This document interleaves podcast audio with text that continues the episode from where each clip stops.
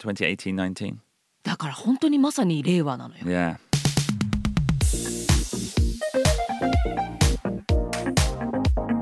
外資系裏技英語基本のキー Problematic Icebreaker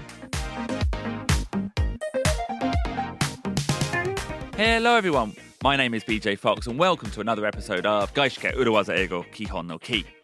With me is my co-host, the wonderful, the incredible, the amazing Ishi Terumi. すごい褒められちゃった石井てるみです皆さんこんにちは外資系裏技英語基本のキー今週もよろしくお願いします Now, this is our second week on new words, Terumi. はいえ今週は新しい言葉2週目となります Words that may not be in a textbook, may not even be in a business English textbook, but you're very likely to encounter in a modern workplace. 皆さんがね学校で一生懸命英語を勉強してこられたと思いますけれどもその教科書にも載っていなかった。そしてビジネス英語のテキストなんかにも載っていないでしょうですが今となってはもしかしたら職場で出会うことがあるかもしれません。なぜならば昔はなかった。モダンワークプレイスということはもうごく最近この数年で新たに登場した言葉だからです。And the phrase we're going to teach today is a great example of this, and a very important phrase too.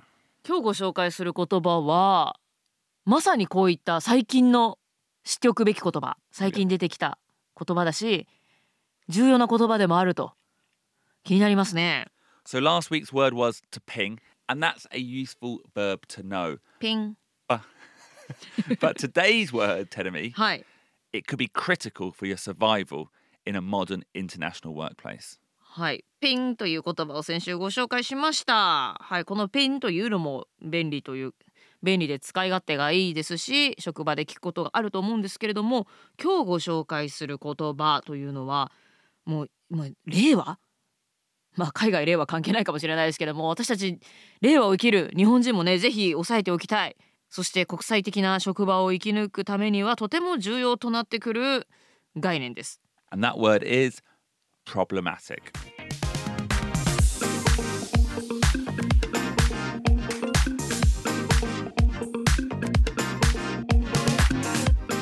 Problematic. It's problematic そばにいるだけでその目に見つめられるだけ Yes, problematic. it's the same. It's, I guess it's で matic. プロブロマティックな瞬間でしたね problem plus matic. イエスなの合ってたの今の歌ってたのは I thought it was brilliant. Brilliant あ本当今日よく褒めてくれますけれどもね You are BJ のこともちゃんと褒めないとね The amazing wonderful great gentleman BJ Fox ジェントルマンって言う Yeah, 今 I'll take that as a compliment. あよかったよかったもうそれもね今の時代あんま言わないのかと思ってましたけれどもはいえとにかく今はね宇多田ヒカルさんの「オートマティック」を歌いましたけれどもプロブレムと Matic. マティックマティックってのはなんか自動的にそうなるみたいなそんなニュアンスでしょうか？No, actually, あ、そういうわけじゃな I, いか。I looked this up and Uh-huh. they're not related.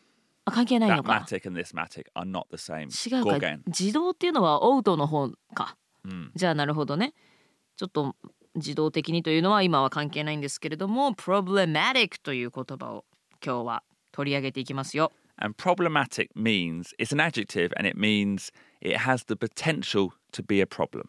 problematic 形容詞ですけれども意味としては問題となるポテンシャルがある可能性がある Yeah. ということですね And there are two levels to this word, Tedemi. One is its basic meaning, and that, like we said, is the potential to be a problem. はいこの problematic 2つのレベルの意味があります1つ目は先ほども言った通りにゆくゆく問題となる可能性があるという意味ですね For example, the Golden Week traffic could be problematic. ゴールデンウィークの交通量は問題となる可能性がある Yeah. 問題になるでしょうと Yeah. いうことですね And you could equally just say the Golden Week traffic could be a problem. The Golden Week traffic could be a problem ゴールデンウィークの交通量は交通は問題となりうるでしょう Yeah. というふうに言い換えることもできますと Exactly the same meaning. Okay, let's take that example into the workplace. The increase in oil prices could be problematic for production costs. 原油価格の上昇が製造コストにおいて問題となりうるでしょう And again, this could be said in the other way the increase in oil prices could be a problem for production costs. Could be a problem. could be a problem とこちらも言い換えることができるんですね原油価格の上昇は製造コストにとって問題となるでしょうななりうるでしょう.ということですね is a problem とはちょっとまた違う問題だとまだ言い切ってないと Yeah, 問題となる可能性がある exactly. 問題のポテンシャルを含んでるとはいいうことですね問題になるっぽいなっていう時に problematic っていう風に使います And that is the original meaning of the word. うんふん But what we really want to do this week is talk about the new meaning of the word problematic. はい、えー今取り上げた例文なんかはもともとの意味ですね問題となりうる、えーそういった時に problematic っていう風に使うんですけれども新たな意味が、まあ、ここ最近ならではの意味が新たに生まれてきているということですね。And it still means could be a problem, or it still means it could become a problem, うんふん but it's specifically used for incidents of behavior or business practice that might be discriminatory. なるほどもちろんねあの問題の可能性をはらんでいる問題になりうるという意味でも使いますけれども最近よく出てくる文脈としては何かしらの差別になるのではないかと.職場でのねそのセンシティブな言葉もうそれ今っぽいですね、え Yeah. その表現その言い方だとだ何かの差別に当たるんじゃないかとかそういった時に It could be problematic というふうに使うんですね。Yeah, so racist, sexist, actually, even power harassment could be problematic. なるほど人種差別主義者だったり性差別主義な表現だとかもう特に最近は気をつけなければいけませんけれどもあとパワハラセクハラ、はいそういった問題に対してまあいろいろなことはグレーですけれどもそういったことに対して could be problematic Could be problematic. So the manager's behavior is problematic. あのマネージャーの言動はちょっと問題になるんじゃない？ちょっとまずいんじゃない？っていう時に problematic 問題になりうると。Or the politician or the Olympic Committee, Kaichor, made some problematic comments to the media. はい、政治家だったりオリンピック委員会の会長だったりが、はい、えメディアに対して、まあ、問題になりうる問題をはらんでいるコメントをしました。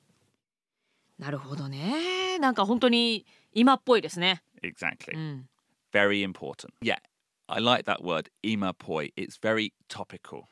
そうなんか日本だと、ね、令和の今みたいな、Yeah. ちょうど令和がほら5年経つからなんかこういったことにすごくセンシティブに、Yeah. なんか社会がどんどんアウェアネスがレイズしてきた なんか英語ばっか使ってるけどもこういったなんか男女平等だったりハラスメントだとかそういったものに社会がもっと関心を向けてそういった言葉とかもねそういったことに気をつけてみんなが発言するようになったそういった意識が高まってきたのが本当ここ数年5年ってなるとちょうどこう令和が始まった頃とね一致するのよね。Yeah. なんかねその容姿をいじっちゃいけないとか女だからこうだとか言っちゃいけないとかね、だから日本だと令和っぽいとか令和の今そんなこと言っちゃいけないんだよとか言うんだけれどもイギリスだと How do you say 今っぽい？or you can't say that kind of things 何？I think in, in that usage, we would say in 2023. When you say in 2023, that's not allowed. That means in the moment.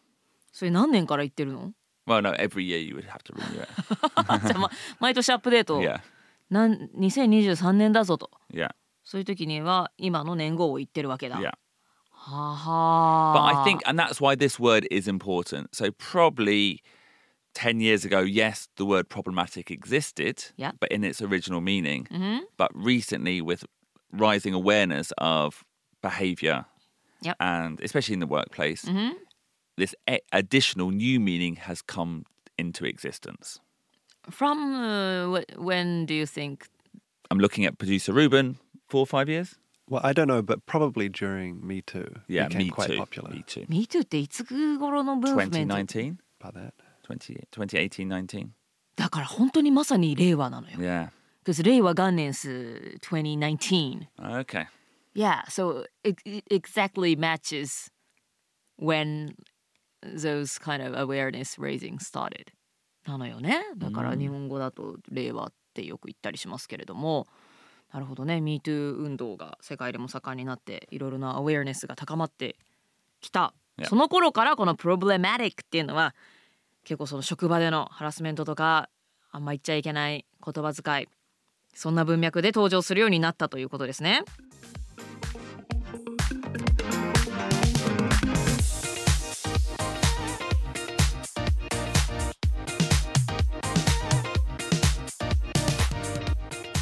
So, this is the second week on new words. And this week's new word is problematic.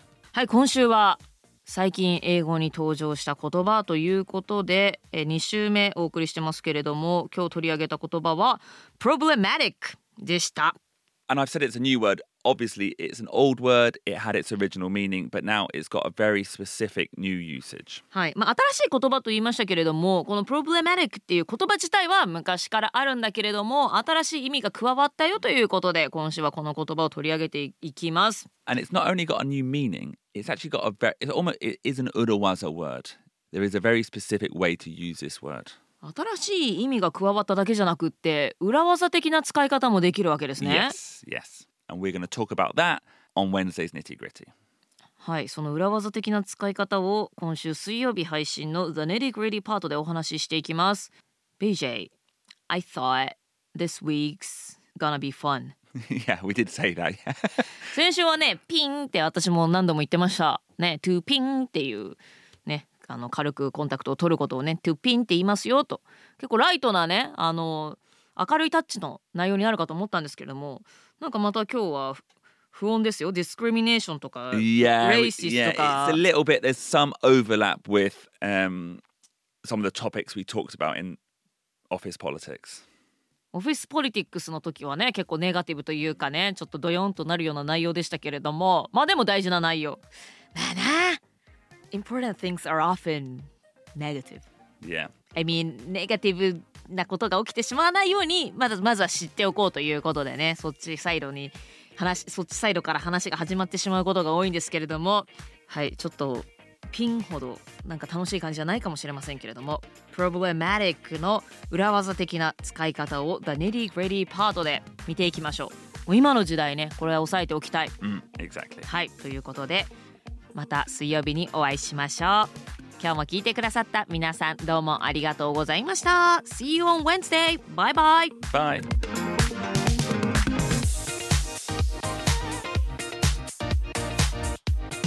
Don't forget, you can find out more about Urawaza Eigo and Gaishike Urawaza Eigo Kihon no Ki on social media. We are doing Twitter and Instagram. ポッドキャスト外資系裏技英語基本のキーそして姉妹ポッドキャストでありますポッドキャスト裏技英語私たちは SNS を運用しています Twitter、Instagram で裏技英語漢字を文字で裏技英語と検索して私たちの公式アカウントぜひチェックしてください Yep, our stretch goal is 10,000 followers on each platform, so please help us reach that. 1万人フォロワーを目指しておりますのでぜひフォローしていただけると嬉しいです